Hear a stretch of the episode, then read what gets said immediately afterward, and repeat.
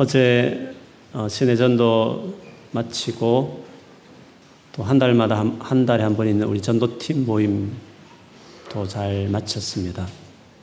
그리고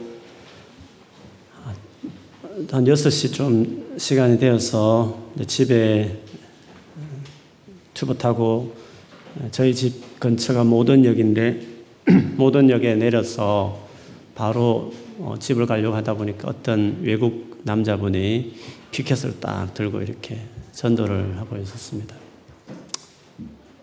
어, 예수님을 기억해라 이런 어떤 요지의 피켓이었습니다. 너무 반가워서 같이 좀 인사를 하고 싶어서 가서 이렇게 말을 건넸더니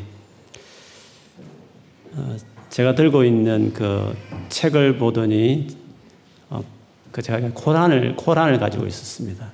어, 사실은 시내에서 우리 레스스키에서 우리 무슬림 친구들이 테이블 펴고 코란을 이렇게 무료로 나눠줘서 아, 내가 무슬림들이 너무 많아져서 이분들을 사랑하고 또 이해하고 알아가야 되겠다 해서 코란을 좀 내가 시간 날 때만 봐야지. 이런 사실 그 마음 있고 해서 이제 좋은 그 양질의 코란 두꺼운 책이 뭐 조그만 것도 있지만 그책 하나 더 필요하다 싶어서 제가 그걸 가지고 이제 갔는데 이 핏게 들고 있는 친구들은 뜨거운 친구들이거든요. 그래서 사실은 내가 이런 마음에서 가지고 있다 이러니까 어, 조금 걱정된다는 눈빛으로 제가 목사라고 했음에도 불구하고 불을 받으신 분들은 걱정이 되는 거죠. 그래서 어, 성경을 읽으면 성령의 빛이 환하게 비치지만 어, 그런 코란 같은 걸 읽으면 사단의 빛이 비치기 때문에 어, 오히려 아무리 조심한다 해도 정신적으로 이렇게 혼란스러워질 수 있다. 계속 그렇게 조심스럽게 걱정을 많이 했습니다.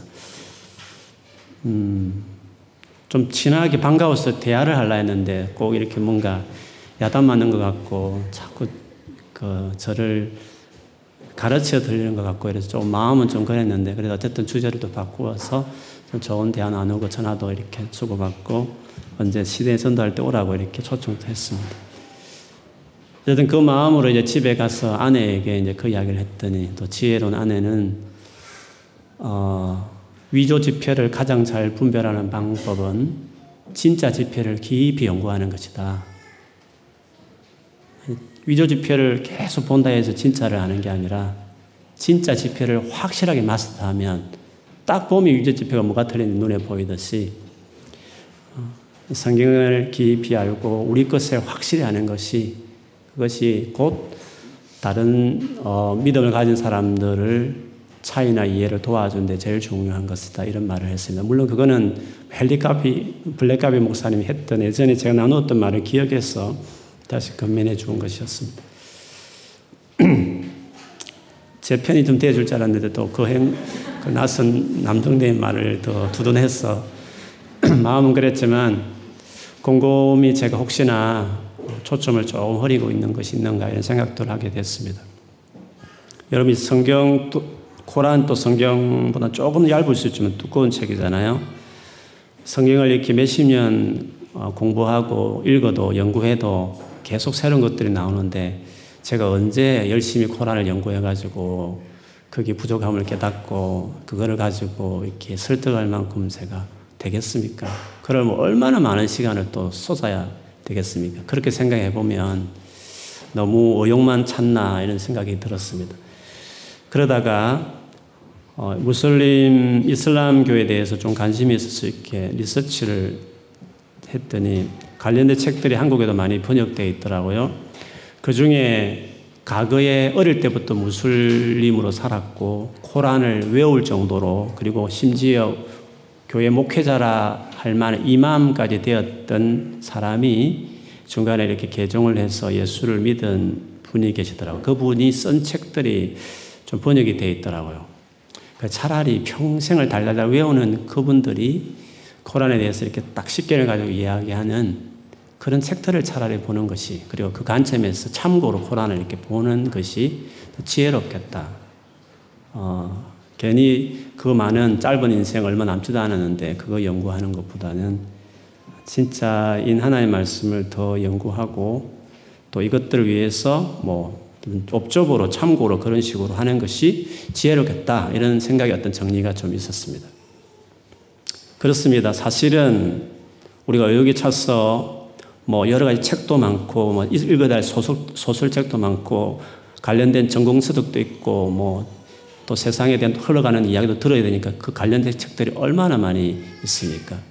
그러나 그 어떤 것보다도 우리가 정말 놓지 말아야 될 그런 가장의 잘 가지고 늘 또 보고 또 보고 더 깊이 봐야 될 책이 있다면 그거는 단연코 성경책이라고 말할 수 있습니다. 성경이 중요한 이유는 뭘까요? 성경은 이 세상 많은 책 가운데 유일하게 그리고 정확하게 그리고 풍부하게 구원을 어떻게 받을 수 있는가를 기록하고 있는 책이 성경책입니다. 물론 뭐 모든 종교도 그 경전이 구원에 이른다 좋은 세상 가기 위한 책이다라고 말할 수 있지만 그러나 비교를 해보면 확연히 다른 것이 있습니다. 성경만이 유일한 그것을 알려주는 책이 성경책이라고 볼 수 있습니다. 근데 성경이 우리를 어떻게 구원할 수 있는지, 어떻게 구원받을 수 있는지를 밝혀주는 책이지만 그렇다 해서 이 성경 자체가 그런 구원을 가져다 주는 건 아닙니다.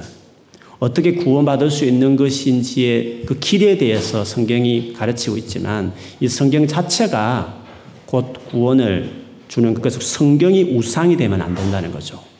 이, 이 성경이 뭔가 신령한 뭔가 기운이 있는 책 것처럼 성경 자체가 뭔가 그런 의미가 있는 것이 아니라 이 성경이 구원에 이르는 놀라운 길을 우리에게 어, 설명하고 있다는 것입니다. 그것은 바로 예수 그리스도를 구원에 이르는 유일한 그리고 정확한 길이 되신 예수님을 이 성경이 제일 어, 확실하게 설명해 주는 책이기 때문에 중요한 책이라고 말할 수 있습니다. 그래서 여러분 성경이 왜 있는지, 성경이 왜 우리에게 주어졌는지, 성경은 왜 우리가 읽어야 되는지라고 이야기할 때 예수 그리스도를 더 알기 위해서 사실은 이 성경이 필요합니다. 착하게 살아라는 책은 공자책에도 많이 있고 심지어 코란은 목민심서 비슷한 어떤 부분에는 윤리적이기 때문에 그 윤리적인 것도 똑같이 있습니다. 그러나 정확하게 구원에 이르게 하시는 예수 그리스도를 소개하는 책은 성경밖에 없기 때문에 그래서 우리가 성경을 읽을 때에는 제일 중요한 성경의 목적대로 예수 그리스도를 바르게 알기 위한 목적에서 성경을 봐야 합니다. 그런데 성경을 그렇게 많이 읽어도 예수 그리스도를 제대로 알지도 못하고 보지도 못하고 믿지도 못하는 사람이 된다고 한다면 그 다 성경 읽은 것이 다 헛것이죠. 사실 이렇게 성경을 봤던 사람들이 많이 있습니다. 대표적인 것이 바로 유대인들이죠. 구약 성경은 사실은 그 예수를 믿도록 하기 위해서 주님이 주신 말씀이었음에 불구하고 그 유대인들은 그렇게 구약 성경을 진짜 외울 정도가 되었음에 불구하고 그 보내신 예수를 알지는 못했고 오히려 그 예수를 십자가에 못 박는 그런 어리석은 행동을 한 거죠. 그렇게 본다면 성경을 많이 본다 해서 곧 성경이 원하는 목적을 이루느냐 그 반대의 결과의 행동을 할 수도 있다는 것을 유대인을 통해서 알 수 있습니다. 오늘 사실 본문에도 27절에 그런 말 했잖아요. 예루살렘에 사는 자들과 그들 관리들이 예수와 및 안식일마다 외우는 바 선지자들의 말을 알지 못함으로 예수를 정죄했다고 말했습니다. 안식일마다 성경을 외웠다고 말했습니다. 그렇게 성경을 외워도 정작 그 성경이 정말 소개하고 싶은 예수는 이상하게 죽일 죄인으로 이렇게 낙인 찍는 어리석은 행동을 유대인들이 했다. 걸 본다면 성경을 많이 읽는 것도 중요하지만 그 성경이 원래 기록된 목적에 맞게끔 그 관점에서 성경을 보는 게 중요한 거죠. 그 관점을 잃어버리면 성경이나 코란이나 모든 경전이나 뭐 비슷하다 이렇게 이야기하는 거죠. 그러나 성경만이 유일한 다른 점이 있다면 구원에 이르게 하는 예수 그리스도를 정확하게 바르게 소개하고 왜 예수께서 구원의 길이 유일한 구원의 길이 되는지를 성경만이 말하고 있기 때문에 그거를 성경을 보면서 또 알아가는 것이 필요한 것입니다. 그래서 예수님께서도 한 번은 성경을 열심히 연구하는 그 유대인들을 보면서 책망한 적이 하나 있었습니다. 요한복음 5장 39절 40절에 보면 너희가 성경에서 영생을 얻는 줄 생각하고 성경을 연구하거니와 이 성경이 곧 내게 대하여 정언하는 것이니라. 그러나 너희가 영생을 얻기 위하여 내게 오기를 원하지 아니하는도다라고 이야기했습니다. 그러므로 성경을 볼 때 예수 그리스도를 알기 위해서 그 구원에 이르게 하시는 그분을 알기 위한 관점에서 성경을 봐야 되죠. 물론 구원받은 이후에 또 어떻게 살아내는지에 대한 이야기도 성경에 당연히 기록되어 있습니다. 그 살아내는 것도 다 예수 그리스도와의 관계성에서 살아내는 삶이기 때문에 그 삶에 있어서도 결국 예수 그리스도와 뗄수 없습니다. 본문에 이, 이런 관점에서 성경을 풀어야 된다는 것을 바울이 설교를 통해 이미 보여주었습니다. 바울이 구약 성경부터 족장부터 쭉 설명하기 시작하잖아요. 구약을 쭉 간단하지만 구약 전체를 쭉 써물, 써머리 해가는데 결국 타겟이 어디에 딱 이르느냐면 예수께로 딱 결론을 지었습니다. 이 자체가 구약 성경은 결국 예수 그리스도의 포커스 맞춰진 식의 해석이 되어야 된다는 것을 바울이 구약을 깊이 연구했던 바울이 설교할 때 구약을 언급할 때 구약의 목적이 예수님을 소개하기 위한 목적이라는 그 충실한 그 성경의 목적을 살려서 그대로 설교했다는 것을 오늘 본문을 통해서도 알 수 있습니다. 그렇기 때문에 성경이 기록된 주요한 목적이라고 한다면 그거는 예수 그리스도를 알게 하기 위해 그 예수께 인도하기 위해서 그 예수를 믿도록 하기 위해서입니다. 요한복음이란 책에 보면 20장 31절에 이렇게 말했습니다. 오직 이것을 기록함은 이 책을 기록한 목적은 이렇게 말했습니다. 너희로 예수께서 하나님의 아들 그리스도이심을 믿게 하려 함이요 또 너희로 믿고 그 이름을 힘입어 생명을 얻게 하려 함이라고 말했습니다. 요한이 요한복음만 지칭해서 한 말이지만 사실 성경 전체의 말이기도 해요. 이것을 기록한 목적은 예수가 누군지를 정확하게 설명하기 위해서라는 것입니다. 왜? 그분이 구원을 가져다 줄 분이기 때문에. 무슬림처럼 선지자 중에 한 명으로 예수를 믿으면 구원을 못 받기 때문에 예수가 정확하게 누군지를 알게 설명하기 위해서 예수만 믿는다고 그 어떤 예수냐는 거죠. 교회 다니는 사람은 다 예수 믿는다 말하잖아요. 교회만, 주일만 지키면 예배만 들으면 다 예수 믿는다 생각하잖아요. 근데 진짜 어떻게 예수를 믿느냐는 거죠. 그 교회 다니다가 나중에 안, 교회 안 다니는 사람들은 그, 그 원래 예수 안 믿던 사람인가요? 예정되었다가 갑자기 예수 안 믿는 사람들과 예정이 취소되는 거, 예정 교리가 뭔가 이렇게 고민하는 친구들 있잖아요. 고민할 필요가 없어요. 교회 다 나온다고 예수 믿는 게 아니잖아요. 그렇게 본다면 뭐 교회 공사를 많이 한다고 성경을 외운다고 예수를 또 믿는 건 아니잖아요. 그렇지 않습니까? 착하게 산다고 11조 많이 하고 교회 봉사한다고 예수를 믿는 겁니까? 그건 또 아닌 거잖아요. 물론 예수 믿기 때문에 할 수 있지만 예수를 믿는 것이 뭐냐는 그거는 성경이 설명하는 거죠.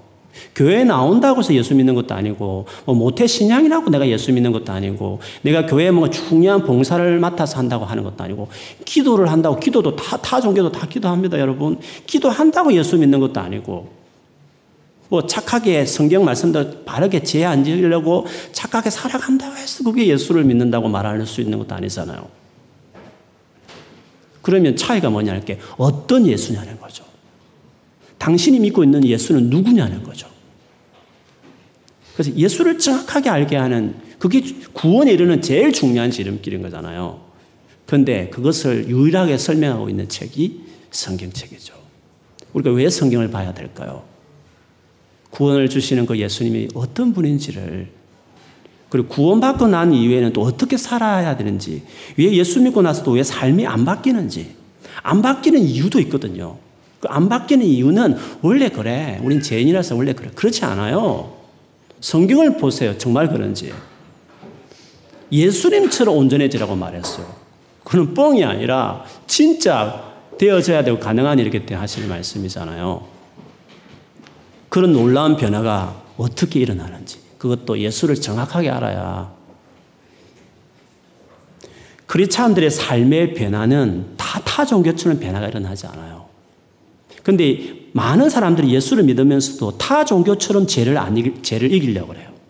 그러니까 변화 안 돼요. 죄책감만 시달리고 엄밀한 중에 아무도 모르는 사이에 죄를 짓고 앉아 있는 거죠. 왜? 예수를 모르는 거예요. 어떻게 죄를 이겨내게 하셨는지 예수님의 그 말씀, 예수님을 믿는 게 뭔지, 믿음 안에서 어떻게 거룩해 서 가는지 하는 그 복음이 요구하는 생활편을 잘 모르는 거죠. 예수 믿고 하나님 위해서 깨끗하게 살아가는 거 아닌가요? 예수 믿기 때문에 우리가 열심히 죄를 짓지 않고 바르게 살려고 하는 거 아닌가요? 라고 단순하게 생각하지만 그렇지 않아요. 어떻게 죄를 이기는지, 어떻게 거룩해지는지 하는 것은 다른 종교에서 말하는 것 완전히 달라요. 그런 점에서 예수 처음 믿는 것도 그렇지만 예수 믿고 난 이후의 삶에 있어도 다 예수님과 관련되어 있어요. 그것들을 정확하게 알기 위해서 우리가 성경을 보는 거죠.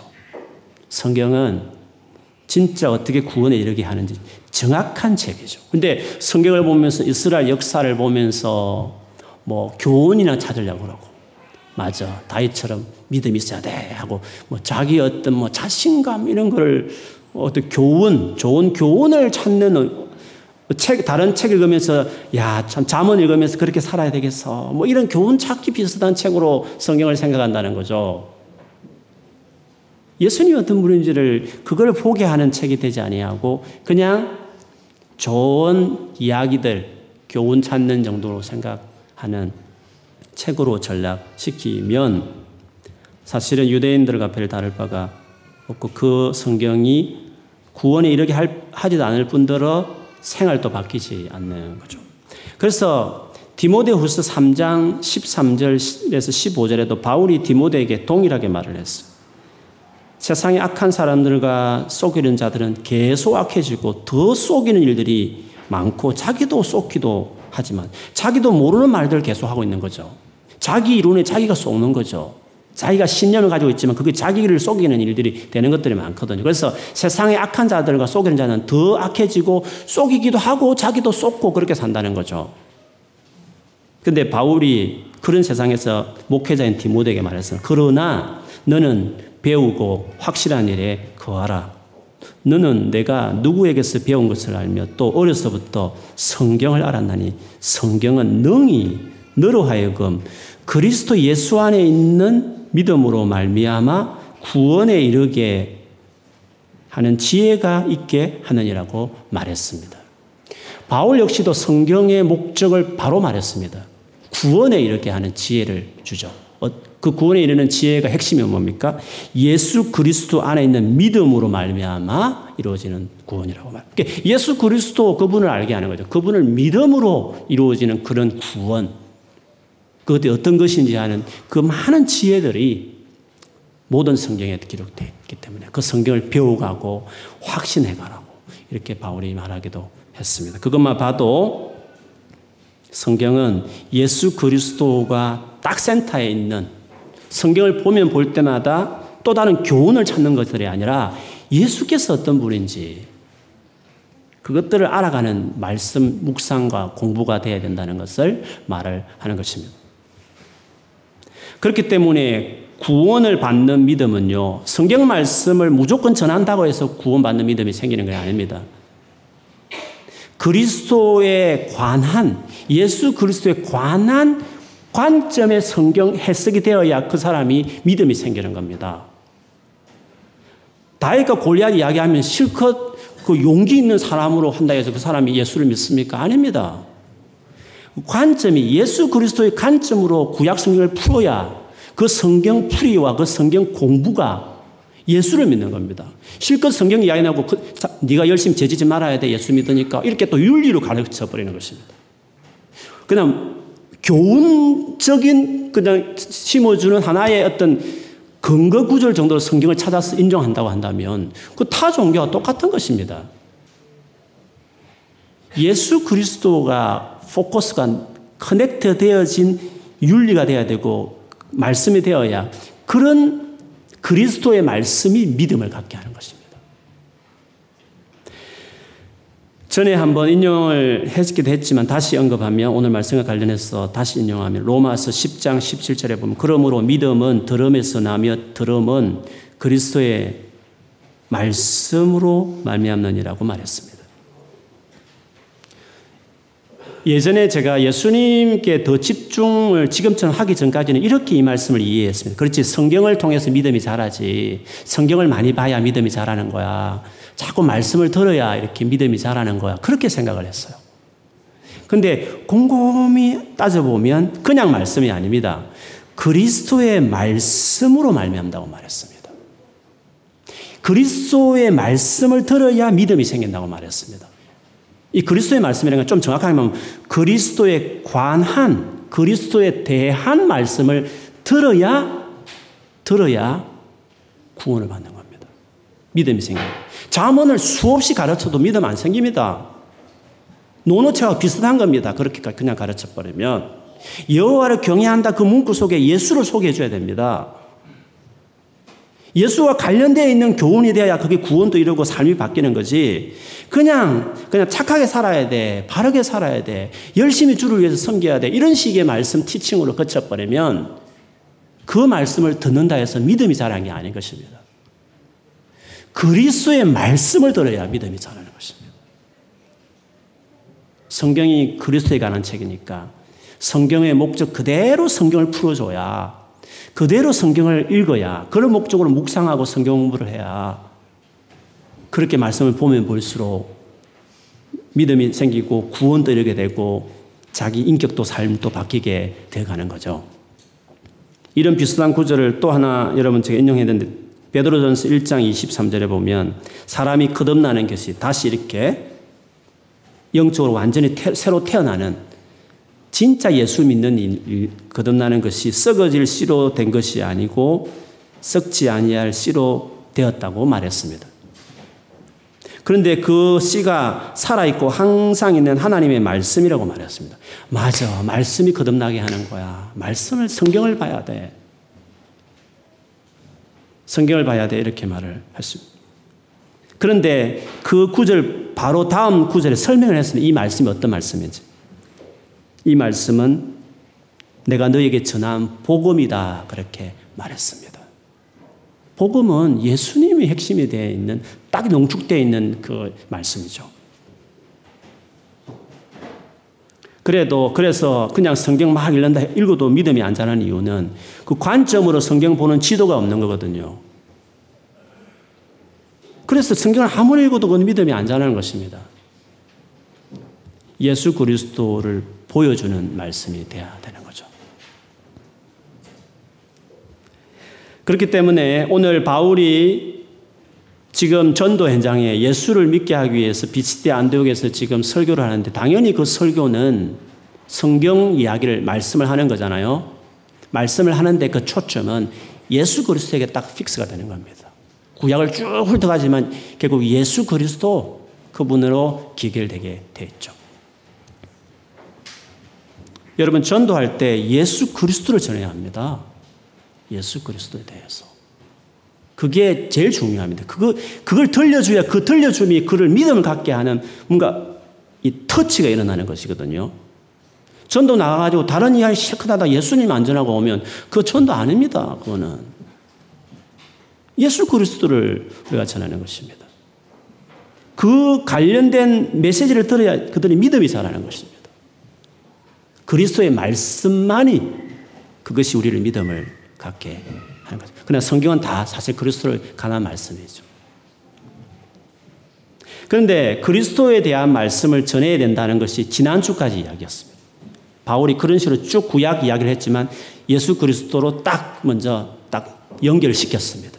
그 다음에 그 예수님이 누구신가를 설명하기 시작하는데 그것이 오늘 본문입니다. 그리고 그 다음 본문은 이 예수님을 이제 믿어야 된다. 라는 본문으로 이렇게 이 바울의 설교가 세 개의 섹션으로 쭉 나누어져 있죠.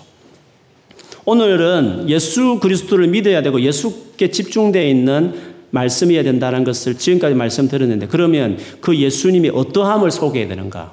예수님을 소개할 때 뭘 가장 말을 해야 되는가? 라는 부분을 말씀을 드리고 싶습니다. 예수님을 예수님에 관하여 전할 때 그 무엇보다 중요한 것은 두 가지 사건입니다. 그는 여러분이 너무 잘 알듯이 예수 그리스도의 죽음과 예수 그리스도의 부활을 전해야 합니다. 그래서 바울이 오늘 26절 형제들아 이 말을 하면서 지금 예수님으로 앞에서 끝낸 다음에 그 예수님을 내용을 컨텐츠를 설명할 때 컨텐츠는 두 가지였습니다. 예수님의 십자가 죽음과 하나님이 그를 부활시킨 이야기를 이 두 가지를 지금 이미 유대인들이고 성경에 익숙한 사람들이니까 많은 구절들을 구약 성경을 연결시키면서 예수님의 그 죽음과 부활을 설명을 했습니다.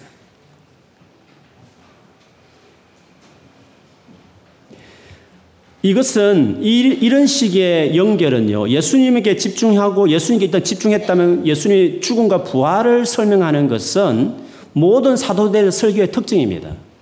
여러분 사도행전을 앞에서 베드로의 설교를 몇 번 봤는데 들어보면 다 그렇습니다. 오순절에 성령의 역사가 일어났습니다. 막 술 취한 것처럼 방언을 하기 시작했습니다. 각 나라 언어로 들려지는 이상한 방언이 있었습니다.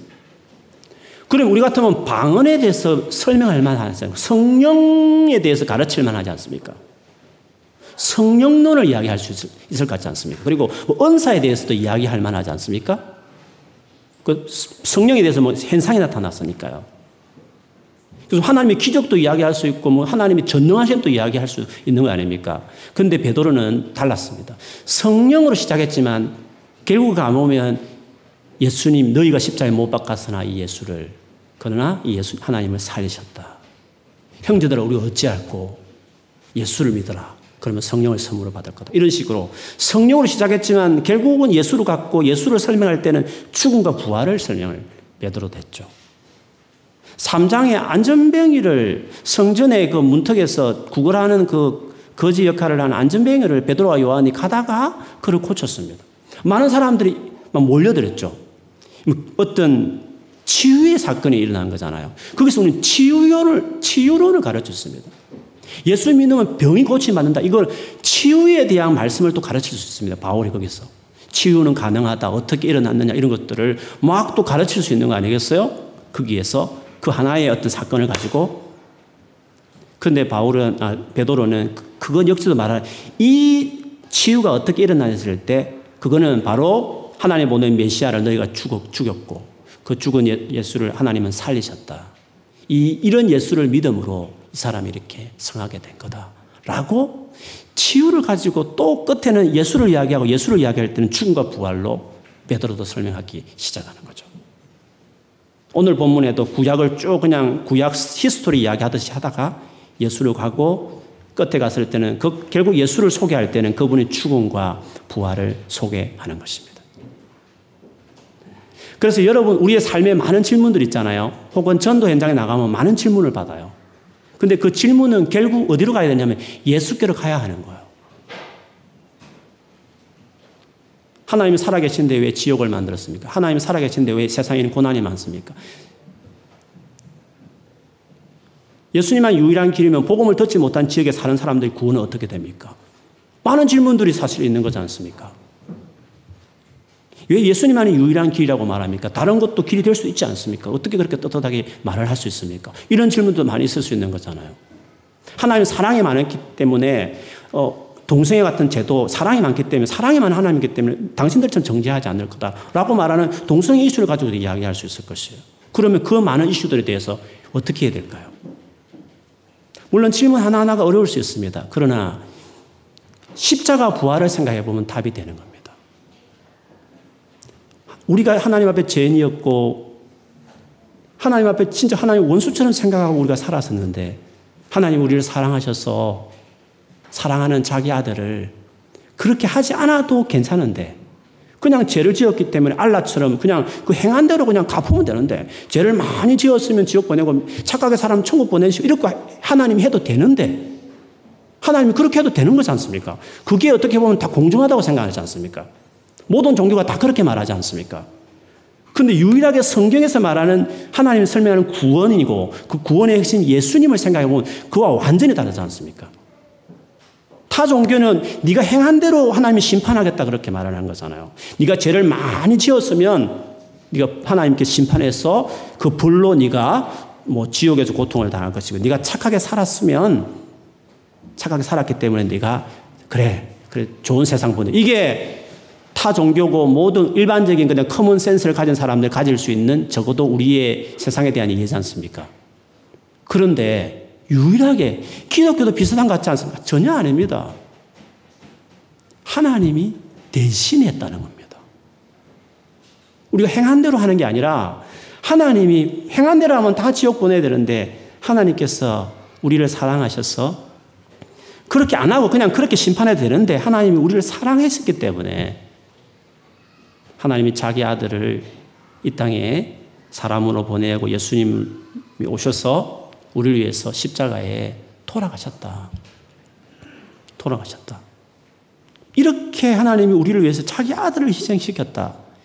이것이 이제 복음의 핵심이지 않습니까? 그 하나님을 생각해 보면 고난에 왜 관심이 없어요? 고난 문제를 이슈로 이야기하는 사람에게 들어보면 다 가슴 아프죠. 세월호 사건 있을 때 그 믿음 좋은 사람은 왜 죽었습니까? 어떤 믿음 좋은 사람인데 그 암 걸려서 죽, 죽어가는데 그 하나님이 살아계시면 그럴 수 있습니까? 질문들이 많이 나올 수 있잖아요. 그거 하나만 막 보면 이해하기 힘들어요. 설명하기 힘든 부분이 많아요. 근데 다 건너뛰어서 십자가를 딱 보기 시작하면 죄인인 우리를 위해서 자기 아들 내놓으신 하나님을 생각해 봐라. 하나님 우리의 고난에 관심이 없는 분이겠느냐? 아니다. 그, 그 사건은 이해가 잘 할 수 없지만, 그러나 십, 분명히 나타난 십자가 하나를 생각해 보면, 하나님은 멀리서 이렇게, 아이고, 수고하지, 안 됐다. 이 정도가 아니라 자기 아들을 희생시킬 정도로 우리의 고난과 우리의 문제에 참여하고 관심이 많으신 분이시다. 고난에 대해서 좀 위로하고 도닥거리지만 십자가에 탁 마주치면 고난이라는 질문이 그냥 희석이 되는 거죠. 왜? 그래서 십자가라는 것이 너무 두드러진 것이기 때문에 그 앞에서 모든 질문의 해답이 다 나오는 것입니다. 그래서 질문이 많은 친구들은 십자가를 모르는 겁니다. 그게 교리만 돼 있는 겁니다. 공식이죠, 그냥. 예수님 십자 돌아가셨고, 제 용서됐고, 그 믿음은 천국 간다. 이런 공식만 있는 거지. 그게 살이 붙은 인격을 자기에게 안 다가오는 겁니다. 그러니까 많은 질문들이 있는 겁니다. 내 삶 안에 이해할 수 없는 고난을 당했다 칩시다. 십자가 가슴에 박힌 사람들은 내가 힘들고 어렵지만 하나님이 자기 독생자도 바쳤는데 그렇게 나를 사랑하셨는데 하나님 나를 사랑하는 건 내가 알지요. 하고 견딘다고요. 근데 십자가가 이론이 되고 교리화되어 있고 그것이 자기 안에 이렇게 인격으로 생명을 다가오지 않은 사람들은 그거는 그거고 천국 갈 때는 말하고 지금 당한 어려움은 어려운 거예요. 원망하고 불평하고 사람 계시냐 마냐 하고 기도해야 되냐 말아냐 해야 이렇게 또 스스로 고민에 빠지는 거죠. 예수님만이 어떻게 유일한 길입니까? 라고 질문한 친구들 어떻게 말해야 될까요? 만일에 성경 그대로 그 예수가 하나님의 아들이면 그 아들이 십자가에 죽은 것이 성경 정확하게 그것도 애매하지 않습니다.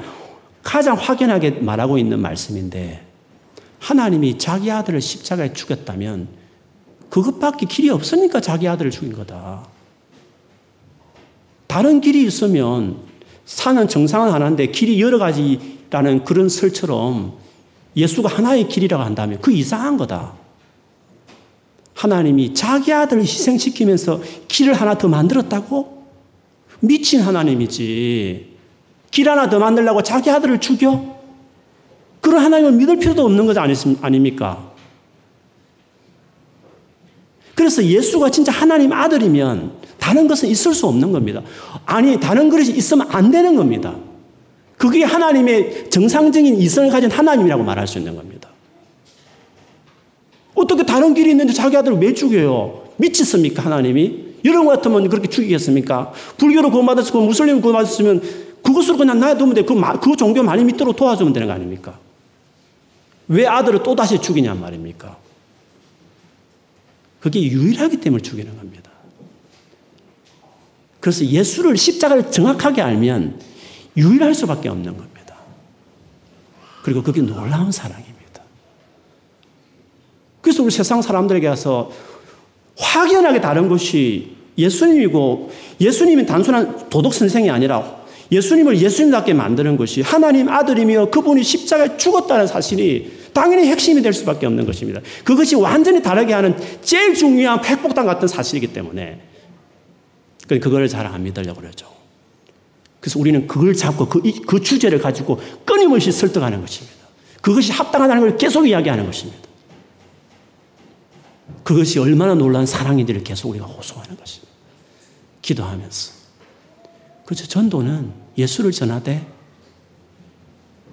예수님의 십자가 죽음을 이야기할 수, 않을 수 없습니다. 그런데 예수님이 죽었으로 끝나버렸다. 그러면 사실은 설명할 길이 없습니다. 우리를 대신해 죽었다 해도 그거는 네가 믿으니까 그렇게 말하는 것이지 나는 안 믿어. 나는 그건 모르겠어. 그 죽었나는데 어떻게 알아? 이렇게 말하면 대답할 말이 없는 거지 않습니까? 그런데 부활했다는 것입니다. 어떻게 죽기 전에 정확하게 3일 후에 부활한다 말했고 그대로 부활한 사람 인류 역사가 있습니다. 그게 사실이면 진짜 예수는 그 말한 말에 다 맞는 겁니다. 그건 하나님 아들이요. 진짜 그분 우리를 위한 죽음이 맞았고 예수만 믿으면 구원받는다는 말이 다 맞는 것입니다. 부활이 예수님이 정말 하나님 아들이요. 그분의 죽음이 정확하다는 것에 대한 도장 찍는 확정적인 사건입니다. 아, 부활도 당신이 안 믿기 때문에 믿지 나는 안 믿어야 할지 모르지만 그렇지 않은 건요. 부활은 역사적으로 한번 따져볼 만한 충분한 근거가 있습니다. 뭐 그거는 뭐 여러, 여러 말씀드렸고 그것을 궁금한 분들은 얼마든지 책이 있기 때문에 그것을 여기서 설명하기는 그렇고 부활을 통해서 확실하게 예수님이 하나님 아들이라는 것을 도장 찍듯이 이렇게 말을 한 것이었습니다. 예수의 죽음은 역사도 일어난 사건이었고 성경 외에도 로마 학자도 유대 학자도 다 설명했기 때문에. 그런데 죽은 후에 무덤은 비었고, 갑자기 도망쳤던 제자들은 목숨 걸고 부활했다고 외치면 다 죽어버렸고, 도대체 이런 놀라운 변화를 어떻게 설명하냐 말이죠. 가장 카먼센스, 가장 로직한 것은 예수님이 부활했다는 것 외에는 설명이 불가능한 것들이 너무너무 많습니다. 그래서 부활은 할만한 말이라 되는 거죠. 부활을 통해서 예수님이 정말 믿을 만한 분이시구나. 그분이 하나님 아들이 맞고 그분의 죽음이 우리를 위한 죽음이 맞구나. 그것을 알 수 있는 거죠. 교회에서 말한 거지 성경에 있는 거 나는 성경 안 믿기 때문에 나는 안 믿어요라고 할 것이 아니라 성경 적어도 안 믿어도 일반 역사도 믿지 않습니까? 역사 책도 믿지 않습니까? 성경을 그냥 일반적인 도큐멘트 정도로 생각해도 곰곰이 따져보면 예수에 대해서 얼마든지 이성적으로 논리적으로 역사적으로 믿을 만한 충분한 근거가 있는 겁니다. 그래서 우리의 믿음은 충분한 근거가 있습니다. 17장에 다녀보겠지만 부활을 통해서 믿을 만한 증거를 하나님께서 온 인류에게 주셨다고 말했습니다. 예수님이 왜 유일한 길인지를 설명해 달라고 말할 때 부활을 설명하면 됩니다. 그것이 믿을 만한 증거물입니다. 뭐 과학적인 증거물 같은 증거물은 아니지만 네로가 살아난 걸 우리가 어떻게 합니까? 역사책을 보고 그렇지만 의심하기 시작하면 네로 황제도 안 살았다고 말할 수 있습니다. 그런데 예수님에 대한 자료는 수없이 많습니다. 어떤 역사적 인물보다도 예수님에 대한 자료는 2만 5천 개 자료가 있습니다. 내려에 대한 자료는 한 6개, 7개 있을까요? 예, 주님은 예수가 내 아들이며 너를 위하여 죽었다는 걸 확실하게 보여줄 수 있는 사건으로 죽음을 끝났으면 그 아무도 모를 일이지만 부활을 통해서 증거까지 보내주시고 믿음을 갖도록 컨펌 하심으로써 종교를 비교해봐라.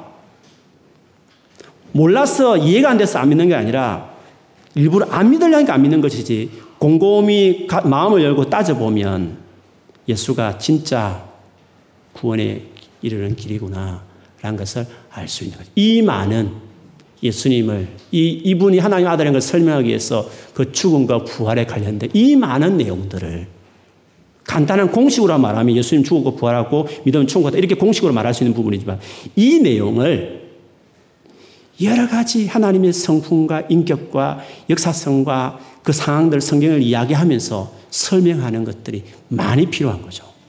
그래서 우리 전도할 때 할 말이 많은 거예요. 전도할 때 그거를 자꾸 나누어 줘야 되는 거예요. 그게 유일한 소식이기 때문에. 그것만이 구원에 이를 수 있는 유일한 길이기 때문에.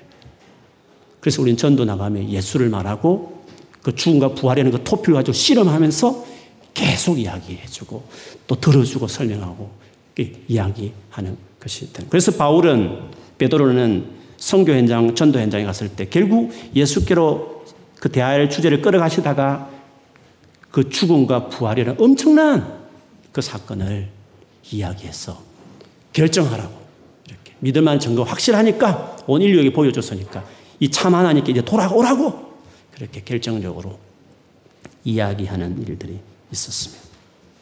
오늘 이 부활과 관련된 설명을 할 때에는 시편 2편 7절에 너는 내 아들이다라고 말하는 그 다윗의 시인데요. 다윗의 다윗의 후손 중에 하나님의 아들이라고 일컬어진 자가 있을 것이라는 말씀입니다. 근데 더 올라가 보면 사무엘 하 7장 14절 이하에 보면 다윗이 성전을 지으려 하다가 하나님께서 멈추게 하잖아요. 그러면서 네, 네 후에 낳을 아들이 성전을 지을 것이다. 솔로몬을 이야기하는 것잖아요. 근데 좀 읽어보면 솔로몬 이야기 안 해요. 네, 너의 왕조가 영원할 거다. 다윗 왕조는 무너지지 않고 영원할 거라고 이야기했습니다. 그러나 역사적으로 보면 다윗 왕조는 망했습니다. 그래서 유대인들이 생각하기, 이건 무슨 말이지? 라고 했을 때, 아, 하나님 보내실 메시아가 와서 이룰 하나님 나라를 말하는구나. 그렇게 이야기한 거죠. 그리고 예수님도 그렇게 이해했고 초대 사도들도 다 그렇게 이해했습니다. 그래서 너는 내 아들이라 때그 아들은 메시아를 말한다라고 이 말을 할 때 유대인들은 다 그렇게 생각했습니다. 그래서 시편 2편 7, 2편 7절을 인용했고 그다음 이사야 55장 3절과 그리고 또 다른 시편인 16편 말씀을 인용하면서 예수님의 그 부활하심에 대하여 구약을 근거로 삼아서 바울이 아, 이렇게 언급을 했습니다. 그래서 여러분 다시 말씀드리지만 성경을 볼 때 예수 그리스도를 보라는 것이고 또 신앙생활 하면서 예수 그리스도를 집중한다는 것을 여러분 제가 계속 반복하기 때문에 여러분 그걸 막연하다고 생각하는 분들이 계속 있어요. 막연한 이유는 아직도 예수를 잘 몰라서 막연한 겁니다. 이게 막연할 수가 없습니다. 그리고 한마디로 처리할 수 있는 부분이 아니고 계속 알아야 될 큰 토픽이라는 것이 그것을, 그것이 이해가 안 된다는 것은 아직도 주님에 대해서 아직도 이 성경에서 강조하는 의미를 아직도 잘 내가 이해를 못하고 있는 것 같은 것입니다. 타 종교는 가르침만 주었습니다. 그렇지 않습니까? 타 종교는 그냥 좋은 가르침을 주, 교훈을 주었을 것입니다. 그러나 그것을 지켜낼 수 있는 능력은 타 종교는 주지 않았습니다. 그러니까 모하, 모함마드와 코란은 분리되는 겁니다. 모함마드가 중요한 것은 그냥 그 티칭을 주었기 때문에 중요한 인물이지 그 모함마드는 인격하고 그 말씀하고 그렇게 중요하지 않습니다. 붓다, 부처라고 하는 분과 그분이 가르친 가르침하고는 직접적 연결이 없습니다. 그냥 그냥 그 가르침을 준 좋으신 분이지 그 인격 자체가 그렇게 우리하고 그렇게 중요하지 않습니다. 지금 붙다고 만나야 할 이유도 없고 좀 모함하다고 지금 만나고 교제할 이유도 없습니다. 근데 그 가르침이 중요한 겁니다. 그 코란이라는 게 중요한 거고 가르침 그게 중요한 겁니다. 그저 그, 그 살아갔던 그 사람의 그 일대기 그냥 그걸 교훈 정도 삼는 것 정도 그 인물이 중요하지 그 가르침과 그 존재와 그 말을 한 그 인격과 연결이 그렇게 중요하지 않습니다. 그런데 여러분, 예수는 다릅니다. 예수님도 물론 가르쳤죠. 그러나 예수님은 가르침보다 더 주, 중요한 것이 예수 그분이십니다. 가르침의 목적이 있다면 그 죽음, 부활이 별로 중요하지 않습니다. 왜? 예수님이 가르치면 충분했으니까요. 근데 우리는 그 많은 가르침보다 더, 더 중요한 것이 그 십자가 죽음과 부활이거든요. 그게 우리 예수님에게 더 중요한 것입니다.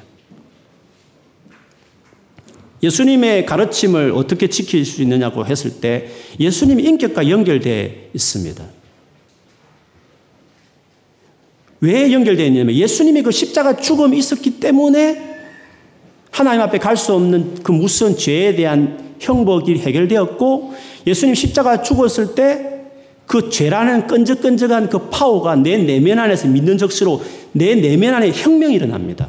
그래서 예수님의 그 죽음이라는 그 대신 그 죽음이 내라는 인격에게 뭔가 영향을 팍 임팩트 주는 뭔가가 그 십자가 죽음에 나타난 거죠. 단순한 티칭 같으면 그 아무 관련 없습니다. 붙다 가르쳐도 내하기 나름입니다.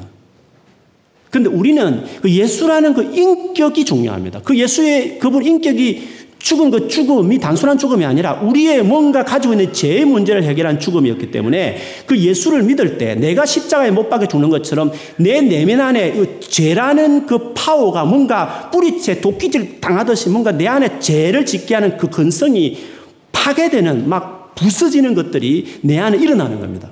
예수라는 그 인격이 죽음이 우리에게 그렇게 영향이 있는 것입니다.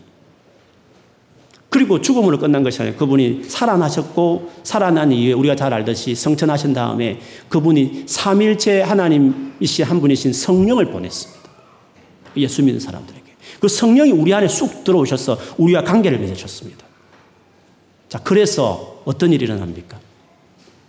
예수님 십자가를 믿을 때부터 내 인간성 안에 놀라운 뭔가 지진 같은 게 일어나서 죄를 더 이상 안 지을 수 있는 자유가 일어날 뿐만 아니라 물론 그 자유가 있지만 싸움이 필요한 자유입니다. 쇠사슬이 끊어졌지만 여전히 아직도 죄 짓는 근성들이 많이 남아 있습니다. 그러나 쇠사슬이 끊어지는 뭔가가 일어납니다. 우리 내면 안에. 그래서 예수 믿고 나서 또 죄를, 죄를 지을 수밖에 없어. 그런 말 하면 안 됩니다. 죄를 완전히 안 지을 수 있는 뭔가 놀라운 쇠사슬이 끊어지는 사건이 예수 믿으면 내 내면 안에 일어납니다. 그런데 아직도 작업이 필요한 거죠.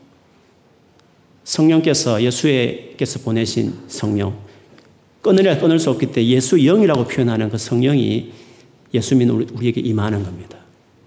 근데 그 성령이 이제 오셔서 어떻게 하셨냐? 그 성령이 이제 그걸 도와주는 것이죠.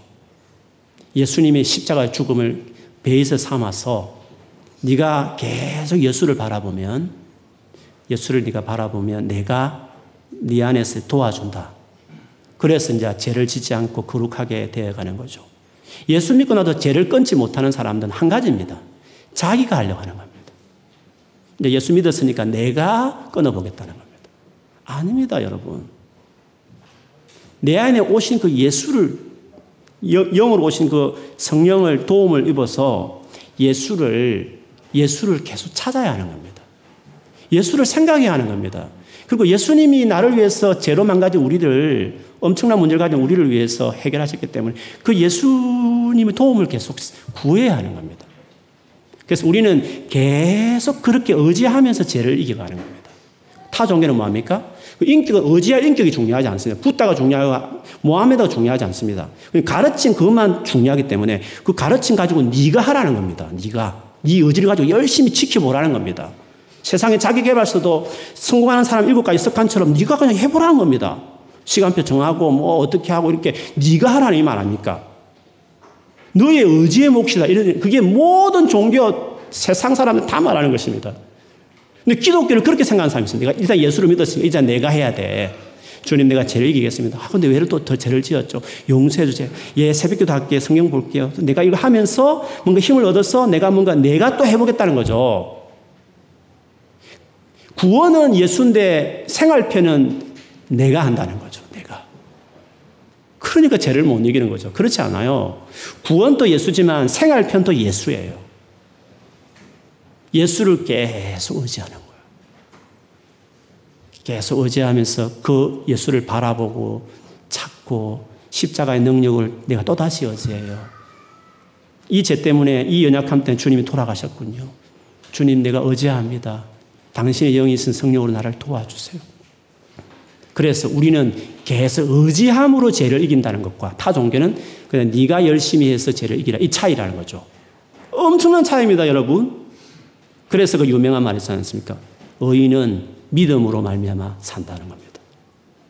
믿음에서 믿음에 이른다 이렇게 믿음을 처음부터 믿음 끝까지 믿음이라고 그렇게 이야기하는 것입니다. 그런 점에서 우리에게 있어서 예수 그리스도의 그 죽음은 대신 뭐 해준 그리고 대신 성령이 오셨기 때문에 그 성령이 또 도와주시는 그렇기 때문에 그 모든 것을 잊게 하신 그 십자가 죽음과 부활을 그 어떤 것보다도 우리는 복음을 전할 때 강조하지 않을 수가 없는 것이죠. 그런 점에서 다른 겁니다. 그렇기 때문에 우리가 살아가며 예수 믿고 난 이후에 여러분 이거를 실험해야 합니다. 여러분 인생을 걸고 실험을 해야 됩니다. 어떤 죄의 문제가 있거나 상처의 문제가 있거나 여러분이 뭔가 힘으로 안 되는 것도 있지 않습니까? 그거를 예수를 적용시켜야 되는 겁니다. 예수님을 붙들고 한번 그거를 한번 해결해야 하는 겁니다. 그래야 그게 진짜입니다. 그래야 그게 복음이 능력 있다고 말할 수 있는 것입니다. 예수 믿는 건 천국 갈 때 필요한 거고 생활은 내가 다 해야 돼. 계획 짜고 열심히 플랜 짜고 열심히 뭐 하고 뭐 자기가 다 하는 인생이면 그건 뭐 예수 믿는 겁니까? 오신 성령은 뭐 하고 있습니까? 도와줄 때 좀 도와주는 정도입니까? 옆에서 보조하는 그냥 종업원입니까? 예수님은 성령님 아닙니다. 여전히 주인이 되고 나는 내가 의지하는 분으로 관계가 맺어져야 그게 크리스찬의 삶이 정상적인 삶인 것이죠. 그래서 여러분 예수 그리스도로 말미암아 복음을 말미암아 여러분의 삶을 임상 실험해야 합니다. 복음으로 바뀌었다고 말을 할 수 있어야 됩니다.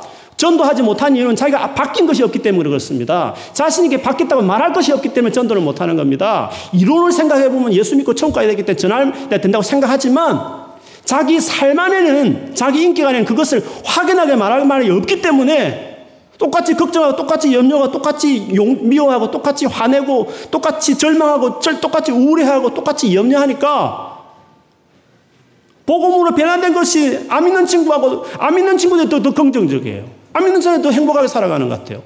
그러니까 복음을 전할 수 없는 것입니다. 예수를 알아야 합니다. 예수를 모르는 것입니다. 예수님 붙들고 여러분 삶에 지금 문제되는 것들 가지고 예수로 말미암아 해결되는 그 놀란 역사를 경험해야 합니다. 그래서 예수로 정말 바뀌는구나 사람이 예수로 완전 인생이 바뀌는구나 내가 경험했다고 해야 되는 것입니다. 그래서 세상에 나가 뛰쳐나가서 전해야 하는 겁니다. 이 예수를 만나라. 네가 아무것도 안 해도 이 예수만 만나 예수 안에서 네가 하면 된다 라고 이야기하는 것입니다.